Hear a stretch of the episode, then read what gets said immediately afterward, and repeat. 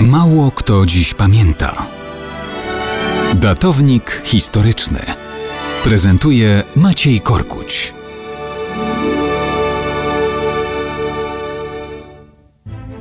Mało kto dziś pamięta o tym, jak 10 czerwca 1918 roku poszedł na dno patron Węgier, król święty Stefan, Sent Isztwan.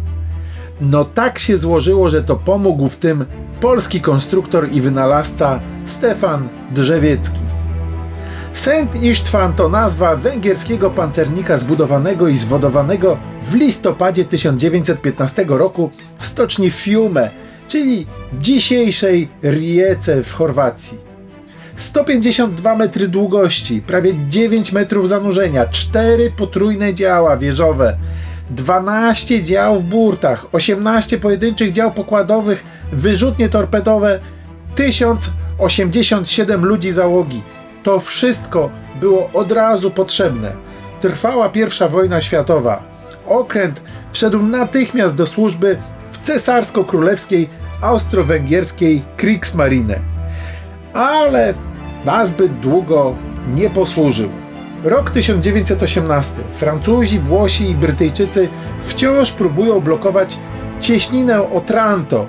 To miejsce, gdzie obcas włoskiego buta jest najbardziej zbliżony do Grecji, czyli wyjście z Morza Adriatyckiego na Morze Jońskie i dalej na Morze Śródziemne.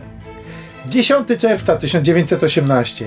SMS Saint Istvan próbuje przerwać blokadę trafia na włoski kuter torpedowy MAS-15. Węgierski pancernik nie jest wyposażony w sieci przeciwtorpedowe. Za to włoski kuter ma wyrzutnie torped na sprężone powietrze. To właśnie jest konstrukcja Stefana Drzewieckiego. Takie wyrzutnie powszechnie były używane we flotach francuskiej, włoskiej i rosyjskiej. Trafiony święty Stefan dość szybko przewraca się na burtę, a potem odwraca do góry dnem i tonie. Tak się składa, że był to pierwszy tak duży okręt wojenny, którego zatonięcie zostało w całości sfilmowane. I to z bliska. Bez trudu ten film Państwo znajdziecie na serwerze YouTube. Widać tam także załogę ludzi ratujących się ucieczką w fale. Na szczęście większość z nich, czyli węgierskich marynarzy, uratowała się. Zginęło zaledwie 89. I tak wynalazek Polaka posłał na dno węgierski pancernik SMS Sent Istvan.